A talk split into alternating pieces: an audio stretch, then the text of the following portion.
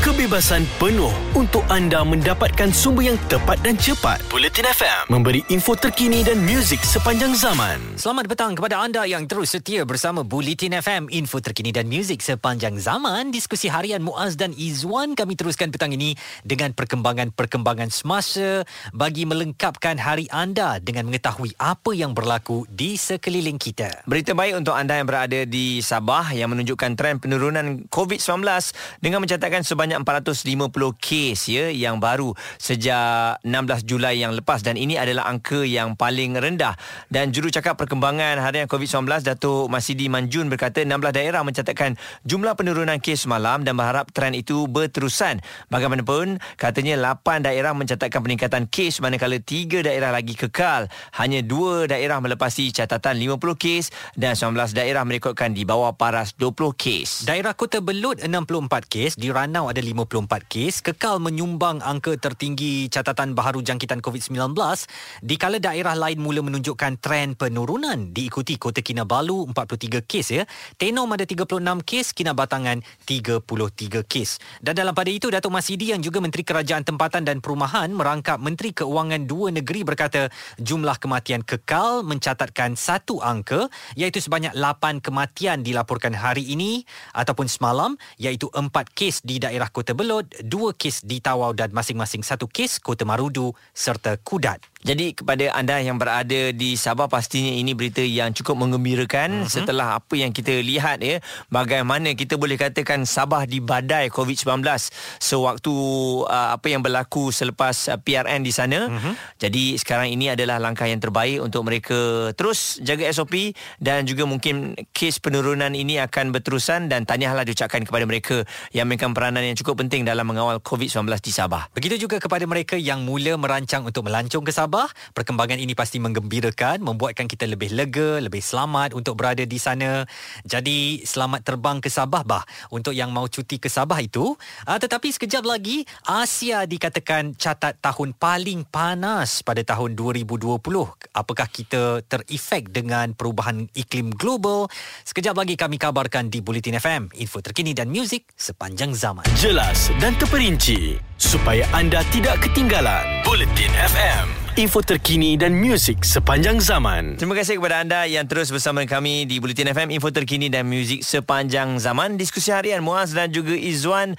Kita berada di Malaysia ni kan, ada setengah kawasan yang memang panas. Lepas tu hujan. Hmm. Ya, yang panas pun kita rasa macam alah panas sangat. Bila hujan, alamak susah pula nak ada aktiviti. Hmm. Jadi kalau kita tengok ketidaktentuan uh, cuaca ni menyebabkan kesukaran untuk kita bergerak. Tetapi apa yang kita nak kongsikan ini, yang mana negara kita pun uh, salah satu negara yang akan bersama-sama dalam tahun yang paling panas ni. Kerana Asia mencatatkan tahun paling panas pernah direkodkan pada tahun lalu dengan cuaca ekstrim memberi kesan buruk pada pembangunan di benua itu ya.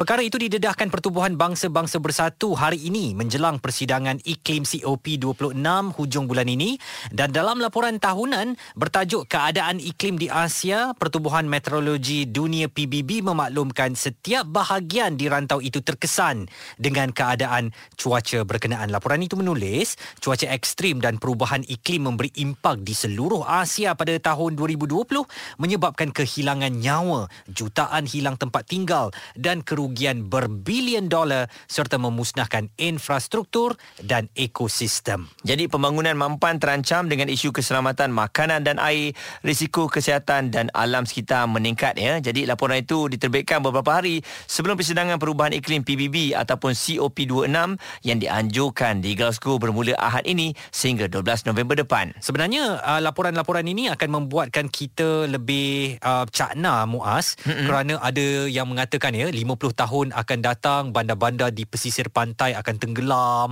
akibat peningkatan paras laut dan kita bimbang kalau sesuatu tidak dilakukan bermula sekarang mungkin keadaan itu tidak akan dapat dielakkan dan ini tak baik sebab harga hartanah di kawasan-kawasan pesisir pantai ni eh mm-hmm. di Pulau Pinang, di Johor Bahru, di Melaka akan terus jatuh uh, memandangkan sudah ada satu jangkaan bahawa bandar-bandar ini mungkin berada di bawah paras air laut uh, 50 atau 70 tahun akan datang. Jadi apa yang perlu dilakukan adalah bermula sekarang. Ya sebab itu PBB selalu menekankan mengenai iklim dan juga keadaan uh, di negara ataupun di seluruh dunia bagaimana pencemaran itu harus dielakkan hmm. kerana benda-benda ini juga menyumbang kepada berlakunya kemusnahan alam pada tahun yang akan datang. Tapi kita tak tahu 50 tahun mungkin kita dah tak ada. Hmm. Tapi ialah kena buat juga supaya ini tidak berlaku. Anak cucu kita lah nanti yang menderita kan. Tapi ada satu perubahan iklim yang saya boleh terima Muaz. Mm-mm. Bangun-bangun tidur je kan turun salji depan rumah. Okey. Itu, itu best, itu, itu best. yang kita membayangkan setiap hari. kalau lah kalau lah eh. Kalau. Tapi bila tanya orang yang ada salji ni, mm-hmm. dia pun tak suka pula salji. Dia nak panas macam kita ha. kan. Ha. ha. Jadi itu menunjukkan bahawa kita sebagai manusia ni tak pernah rasa puas lah. Hmm. Kita sebenarnya harus bersyukur kan dengan apa yang kita ada cuaca kita ni walaupun hujan panas hujan panas tapi seronok sebenarnya boleh melakukan pelbagai aktiviti. Anda bayangkan kalau sejuk je sepanjang masa Hai. pun tak boleh nak buat macam-macam benda. Betul. Sekejap lagi kita nak masuk dalam platform tinjau rakyat mengenai adakah anda pernah dihubungi oleh scammer yang mahu melakukan taktik mengelirukan anda bagi uh, membuatkan anda memindahkan wang ke dalam akaun mereka. Uh, kongsikan bersama kami sekejap lagi di Bulletin FM info terkini dan muzik sepanjang zaman. Bulletin FM terkini, relevan dan penting untuk anda. Info terkini dan muzik sepanjang zaman. Bulletin FM. Senang sekali anda masih lagi terus dengarkan Bulletin FM, info terkini dan muzik sepanjang zaman. Kita dalam tinjau rakyat di diskusi harian Muaz dan Izwan.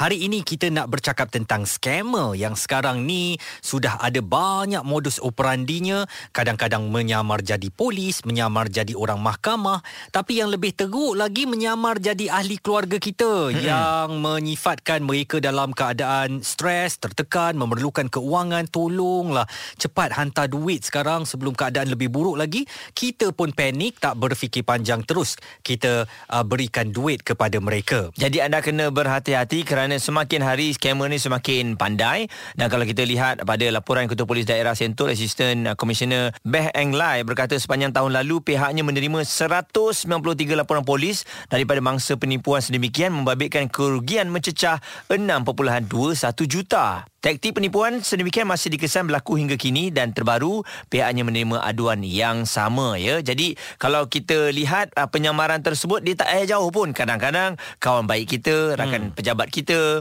uh, ibu bapa kita. Jadi kita yang tengah panik ni mungkin tengah buat kerja ya bila tengok ada orang yang WhatsApp, uh, Izzuan tolonglah Muaz nak pinjam duit ni. Kereta Muaz rosak di tepi jalan. Ni nombor telefon uh, yang Muaz pinjam daripada orang yang ada kat sini. Ha, phone bateri habis. Ha, phone bateri habis. Hmm. Tolonglah transfer sekarang. Jadi Izzuan tengah buat kerja dia pun tengok muas okeylah transferlah kesian dia kan. Hmm. ha jadi benda macam tu lepas tu rupanya bukan saya. Betul. Dan kadang-kadang mungkin jumlahnya tak begitu besar eh. Mm-mm. ada tak uh, uh, muas boleh tak pinjamkan aku RM50 aku nak betul-betul uh, tayar bocor ah. Jadi sebab RM50 untuk satu orang kita pun uh, secara sukarelanya tak apalah 50 aku boleh minta balik kamu muas walhal dia tak minta pun pinjam dengan kita kan. Dan orang lain yang mengelirukan uh, ataupun menyamar menggunakan identiti muas itu yang kita kena berlaku.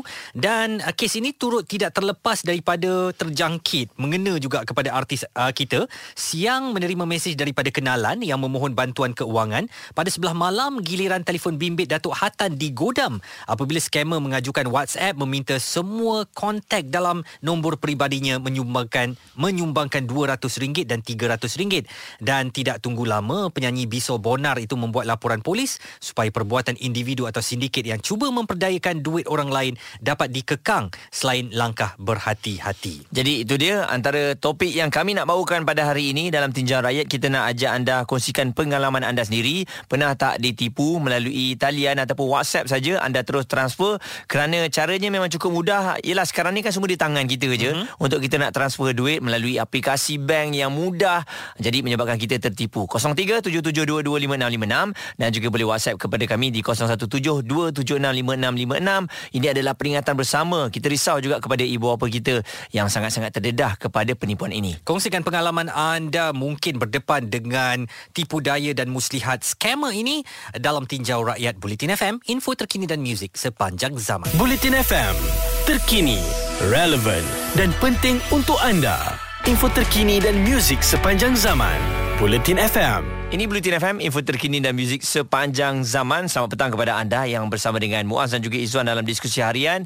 Jadi saya nak tanya dengan Izzuan, nak tanya dengan anda, pernah tak anda tiba-tiba dapat mesej ada orang yang nak pinjam duit, ya? Situasinya um, katanya, tolong saya uh, Aiman lah contohnya, Aiman hmm. ataupun Muaz nak pinjam duit Izzuan. Hmm. Tiba-tiba Izzuan dapat satu mesej, uh, Izzuan tolong Muaz ni, Muaz uh, kemalangan, Muaz nak pinjam seribu.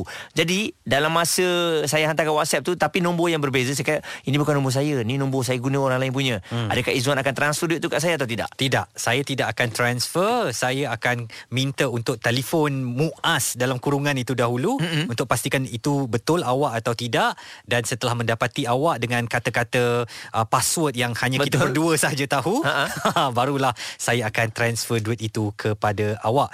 Tetapi masalahnya yang kerap berlaku kes ini eh melibatkan warga emas apatah lagi apabila mendapat perkhabaran keluarga mereka uh, dalam kesusahan dan memerlukan keuangan jadi akan terus mereka pindahkan sejumlah wang sedangkan mereka tidak tahu pun siapa yang berada di hujung tahlian itu yang mungkin hanya menyamar untuk menjadi ahli keluarga mereka.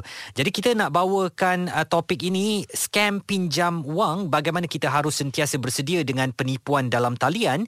Kita bersama dengan Dr. Muhammad Khairi Ahmad. Beliau adalah pensyarah kanan di Jabatan Komunikasi Pusat Pengajian Teknologi Multimedia dan Komunikasi Universiti Utara Malaysia. Bagaimana agaknya kebimbangan doktor ya tentang senario yang kami bawakan tadi yang suka untuk menyasarkan kumpulan warga emas terutamanya untuk menggelapkan wang mereka. Doktor. Kita tahu sebenarnya masyarakat kita, masyarakat Malaysia adalah masyarakat yang cukup pemurah uh, dan sangat bersimpati dan uh, kita lihat uh, perkara inilah telah diambil uh, orang kata sebagai satu uh, kesempatan hmm. oleh uh, banyak pihak ya uh, untuk uh, menipu ya. Uh, terutamanya apabila kita sebut tentang uh, warga veteran kita ya. Uh, dari satu segi uh, mereka ini adalah kumpulan yang sekarang ini uh, kita katakan uh, terpaksa uh, hidup dalam keadaan zaman uh, kita katakan digital ini dan hari ini pun anak-anak uh, hatta cucu uh, sebagai tanda kasih sayang kepada uh, uh, atau ayah mereka dibelikan smartphone dan sebagainya. Uh-huh. dan uh, warga emas kita uh, mungkin ramai juga yang sebenarnya mereka tahu menggunakan tetapi tidak begitu mahir dalam selok belok apa yang kita anggap sebagai uh, keselamatan cyber. Dan kalau kita lihat ya uh, Muaz Uh, keselamatan cyber ni telah menjadi satu isu yang besar kalau saya boleh uh, petik uh, satu laporan di sini uh-huh. yang di, uh, di dilaporkan uh, sekitar bulan uh, Jun lalu pada bulan Mac uh, suku tahun pertama uh, tahun 2021 ini saja terdapat 4327 kes jenayah cyber yang menyebabkan 70 7 juta kerugian. Wow. Manakala pada tahun 2020 sepanjang tahun 2020 ada 14,229 jenayah cyber yang menyebabkan kerugian sebanyak RM 413 juta. Hmm, Dan memang benar. Mm-mm. Antara kumpulan yang disasarkan adalah golongan veteran dan juga mereka yang kita katakan hidup bersendirian. Hmm. Ini satu yang bagi saya uh, amat uh, uh, merisaukan kita ya sebab mereka ini seolah-olah diambil kesempatan tanpa belas ihsan. Hmm. Itu keadaan dia.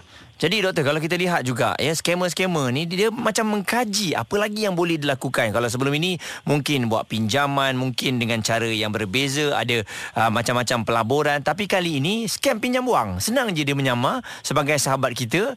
Lepas tu dia boleh minta bantuan. Dan Datuk Atan ada berkongsikan skamer ni dia boleh scam nombor telefon Datuk Atan untuk semua kontak-kontak rapatnya dan minta seorang 200. Jadi takkan semudah itu telefon kita ni boleh digodam oleh scammer ni uh, doktor?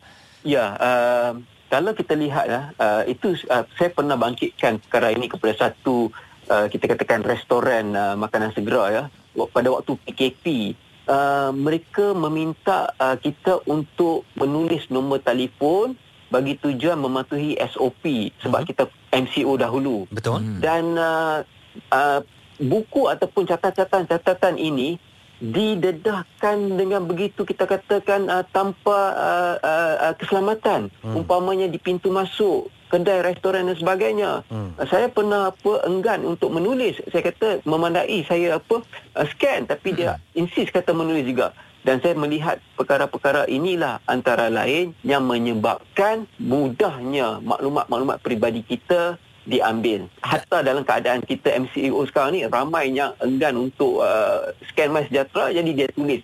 Dia tulis dan dia paparkan begitu saja. Dan ini juga kita minta lah pihak-pihak yang uh, mengurus uh, tentang perkara ini untuk uh, sama-sama uh, bertanggungjawab. Di samping itu juga yang menjadi kerisauan kita ialah apabila kita membeli telefon baru. Apabila kita ada masalah telefon, uh-huh. kita hantar ke kedai. Lazimnya kita tidak mengambil langkah keselamatan terlebih dahulu. Yang paling mendukacitakan kita tidak tunggu untuk memastikan bahawa telefon yang dibaiki itu dijamin dari segi keselamatannya. Ini hmm. antara peluang-peluang kepada scammer ya uh, untuk mengambil kesempatan. Sekejap lagi doktor kita nak tahu langkah-langkah keselamatan, uh, langkah-langkah kendiri sebenarnya yang boleh kita ambil termasuk menasihatkan ibu ayah kita ataupun warga tua di sekeliling kita supaya berhati-hati dengan taktik dan juga muslihat yang dilakukan oleh para scammer ini. Sekejap lagi di Bulletin FM info terkini dan muzik sepanjang zaman. Jelas dan terperinci supaya anda tidak ketinggalan. Bulletin FM info terkini dan muzik sepanjang zaman. Ini Bulletin FM, info terkini dan muzik sepanjang zaman. Selamat petang daripada diskusi harian Muaz dan Izwan. Kita sedang bercakap tentang uh, scam pinjam wang, bagaimana kita harus sentiasa bersedia dengan penipuan dalam talian dan kita juga agak bimbang ya dengan pelbagai taktik yang dilakukan oleh scammer ni uh, hanya untuk mengelirukan kita, membuatkan kita panik dan tidak berfikir panjang dan selepas itu tanpa tanpa kita sedar kita telah pun memindahkan wang kepada mereka. Ini sebenarnya taktik yang tak payah pakai pukau ni Muaz. Betul, dia ya? cuma mainkan perasaan kita saja uh-huh. membuatkan kita panik dan mereka boleh mendapatkan wang kita. Betul. Kita bersama dengan Dr Muhammad Khairi Ahmad pensyarah kanan di Jabatan Komunikasi Pusat Pengajian Teknologi Multimedia dan Komunikasi Universiti Utara Malaysia jadi uh, doktor kalau kita tengok bagaimana agaknya dari segi kawalan kendiri kita sendiri sebab orang ni macam mempelajari psikologi kita doktor situasi yang sukar menyebabkan manusia tak boleh berfikir dengan waras. Uh, jadi itu yang orang belajar. Maksudnya scammer ni bukan orang kosong bukannya telefon hello bukannya hantar WhatsApp uh, transfer duit tapi mereka belajar bagaimana kita berada dalam keadaan tertekan kita akan lakukan transfer duit tu. Ya, uh, Muaz Aizwan, uh, ini satu yang menarik ya.